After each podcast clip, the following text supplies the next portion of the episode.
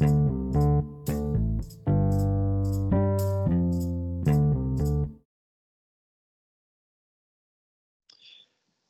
everybody, welcome to Brothers King Talk. My name is JP.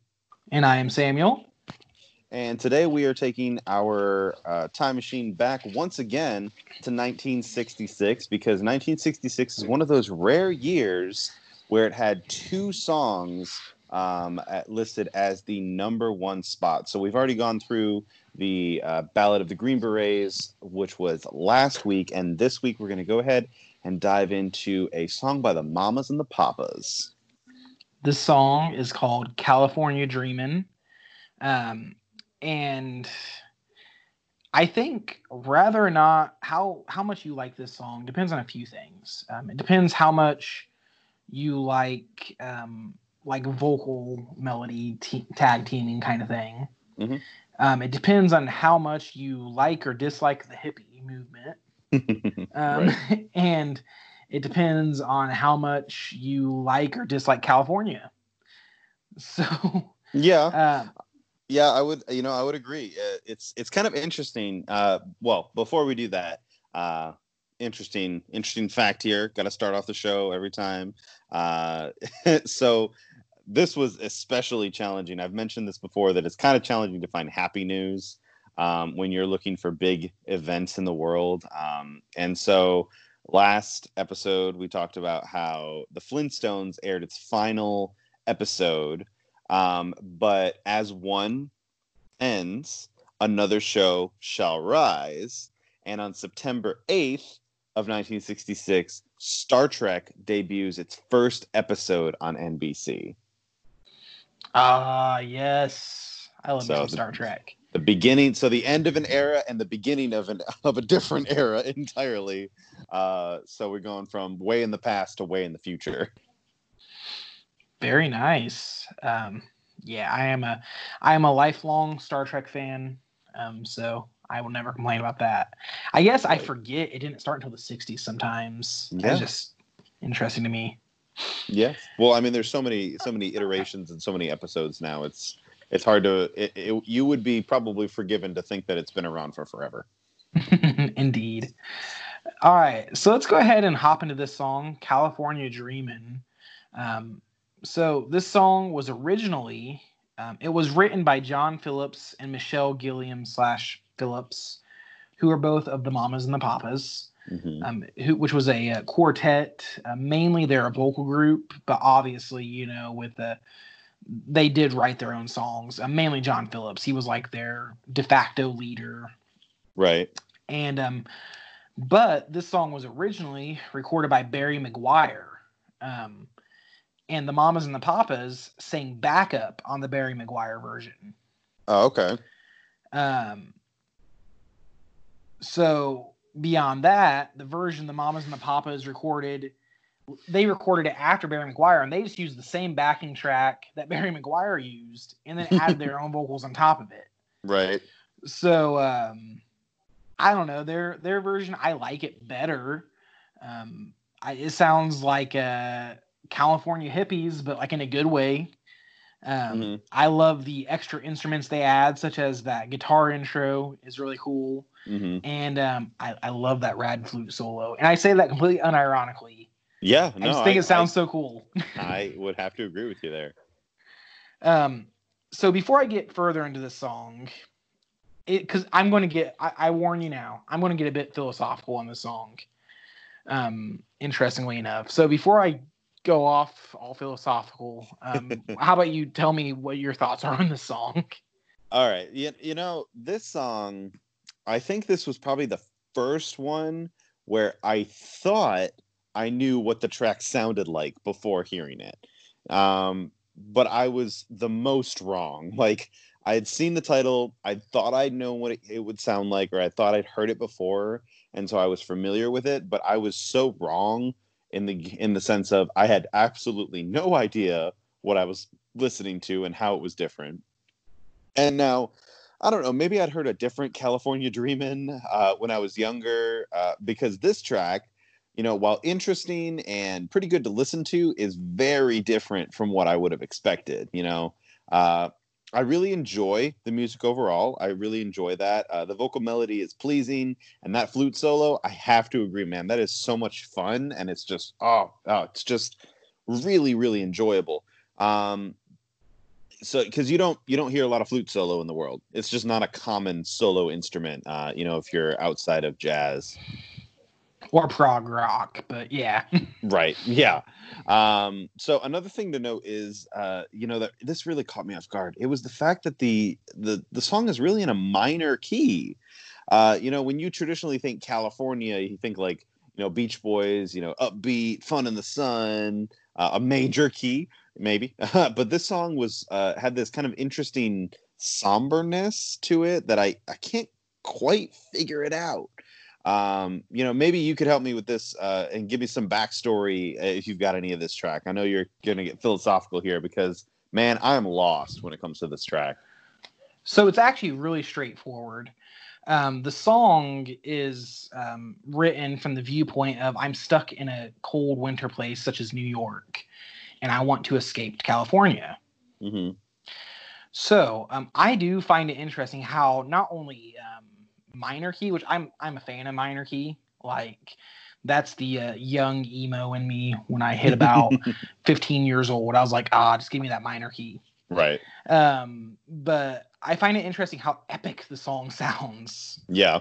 Um, and it's just it's it's interesting because it's just saying I want to escape to California on a cold winter day, which is really a sentiment you hear repeated a lot throughout pop music. That sentiment has never really left. Yeah. And you especially hear it in a lot of 60s and 70s music. Now, here's the philosophical part. I think the song may potentially be about just wanting to abandon your boring life for something more exciting and interesting. Uh, okay. You know, the where Midwest is boring, let's move to California where it's surfing and fun and girls and etc. Mm-hmm. This also coincides with like that kind of hippie lifestyle and the appeal of it, especially back right smack dab in the summer of love, right? Right. Now, and it, and furthermore, um, there's a verse that talks about being in a church and pretending to pray, mm-hmm. um, and the the preacher knows you'll never leave because it's cold outside.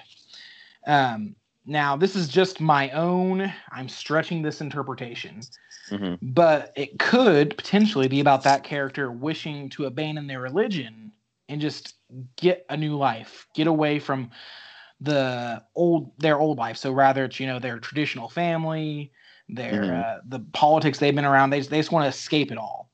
And um, the way I ended up looking at it, I don't know how many out there are familiar with the very classic parable of the prodigal son. Sure. And how that story starts is with a, a son saying he, he lives with his really rich father and he's like, I want to get away from here. I need to go experience something else. Give me all my inheritance now, and I'm mm-hmm. going to mm-hmm. go. And this song reminds me of that son right before he leaves his father's house. And right. California is the the land far off. The um, what do they call it in Pinocchio? Um, the Pleasure uh, Island, right? Yes, Pleasure Island. Now, and he's going to go off, and right before he goes off to spend all his inheritance. Now, this is where it gets philosophical. This is fascinating to me because the mamas and the papas were very much a product of that um, escape reality, live the hippie lifestyle. Mm-hmm. And that's ultimately what caused their group to implode. They were only a group for like four years because oh, wow. of the sex, drugs, and rock and roll. Literally, just they could not handle each other anymore. Right. And that California hippie lifestyle just literally did them in, mm-hmm. and um, they didn't. They couldn't really survive it.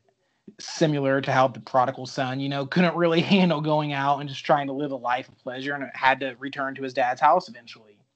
Right. Now, on the flip side of that, Barry McGuire, the first guy to record this song, eventually became a gospel artist after having one huge hit, which I think may be on our list later, but I can't remember for sure. Mm-hmm. And he eventually left music altogether to help people in poverty in New Zealand. Interesting. And so you have this song that is almost a uh, a call to it's like a naive call to abandon all that's safe and what you know, not mm-hmm. realizing mm-hmm. that there could be a lot of bad on the other side. Right. And yet it's a minor key and kind of almost implies that. So that's my thoughts on it. And interesting. Um, yeah. Interesting. You know, so the lyrics definitely tell some kind of story. Uh, the guy's like in a cold winter climate, comes back to church or coming into a church, uh, seemingly obviously not for salvation, but just to get out of the cold. And he's, you know, quote, dreaming of California, you know, but he, he's not there uh, himself. He, he's not in California himself. So it's very, it's a very interesting take. And ultimately, this track really caught me off guard because uh, the the idea of California Dreaming is a very uh, is it's a very constant one and it's it's very prolific in the 60s obviously especially if you think back to 1963 when we were talking about uh, surfing usa um, with the beach boys i mean they essentially get had a very similar track about going to all the all the you know really awesome uh, surf surf spots across the usa and there but it's it's not it's not the same. It's it's essentially the same idea of oh, I'm dreaming of all these amazing places. But one is clearly in a very excitable and a very much, uh, I can't believe we get to do all this. And one where it's this uh, Mamas and the Papas version of California Dreaming, where it's, uh, oh, more like, I can't believe that I'm here and I really want to get out.